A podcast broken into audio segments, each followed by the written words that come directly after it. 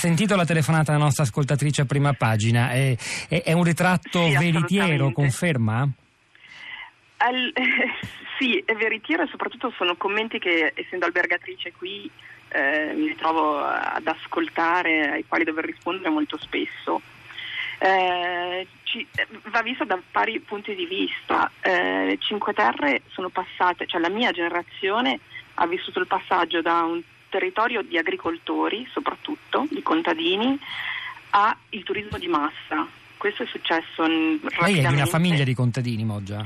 Assolutamente, mio nonno con i suoi amici è tra le persone che hanno costruito buona parte dei sentieri che una volta erano terreni interpoderali, strade interpoderali e ora sono sentieri turistici ad alto calpestio eh, che non sono più mantenuti dai contadini perché contadini non ce ne sono più praticamente. Eh, E in che condizioni sono oggi? non sono in buone condizioni, anche perché eh, il nostro è un parco nazionale, un parco anomalo, perché è completamente eh, legato alla costruzione, alla vita dell'uomo, quindi non è un parco naturale, che applica però normative legate ai parchi naturali. I nostri sentieri sono costruiti su terrazzamenti retti da muretti a secco, eh, che non sono mantenuti. Il muretto a secco, insomma, solo per ricordare una vicende personali, mio nonno a ogni minima pioggerella rimetteva a posto le pietre, si assicurava che il drenaggio dietro il, pie- le- le- il muro fosse fatto correttamente. Ora non ci sono più contadini che a ogni minima pioggia percorrono tutto il sentiero, lo rimettono a posto.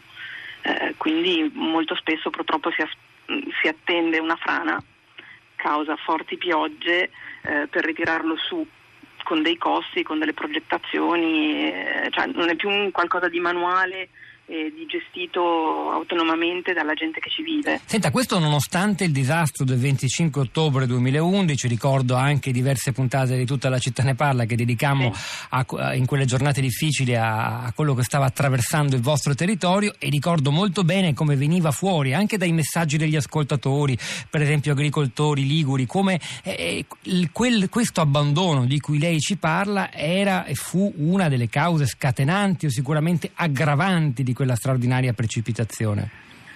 Sì, assolutamente. Oddio. Quindi non si è fatto tesoro di quell'esperienza. Eh, nel concreto no, direi di no, nel concreto no. Sono stati fatti degli studi, c'è da dire che il lavoro è stato immane, quindi sono state fatte eh, delle griglie lungo il canale, per esempio ora parlo di Vernazza e si sale per chilometri dietro il paese, sono tutti lavori non visibili all'occhio del turista, probabilmente nemmeno dell'abitante. Eh, però sicuramente non basta, il, eh, ci sono ora dei progetti di reinvestire sul territorio, eh, ma poi bisogna trovare anche le persone, non bastano fondi stanziati e lavori di manutenzione straordinaria se nel quotidiano non c'è chi... Bisogna viverci, Chi eh, lei vive, dice, bisogna abitarci certo. nei luoghi per curarli. Questo è un bel Certo, problema sì. perché non è che si possono deportare le persone e obbligarle a fare i contadini No. come faceva suo nonno a curare i muri a Anche secco. perché sì, no, è una- già all'epoca, già la generazione di mio nonno era una scelta di vita molto particolare e che implicava un sacco di cose nel 2017, costringere un giovane a vivere di quello che dà l'agricoltura, che è un'agricoltura non intensiva, le Cinque Terre sono piccoli appezzamenti su terrazze, non è possibile meccanizzare, quindi è veramente un lavoro ancora ottocentesco e che non rende, quindi bisogna anche essere poi obiettivi.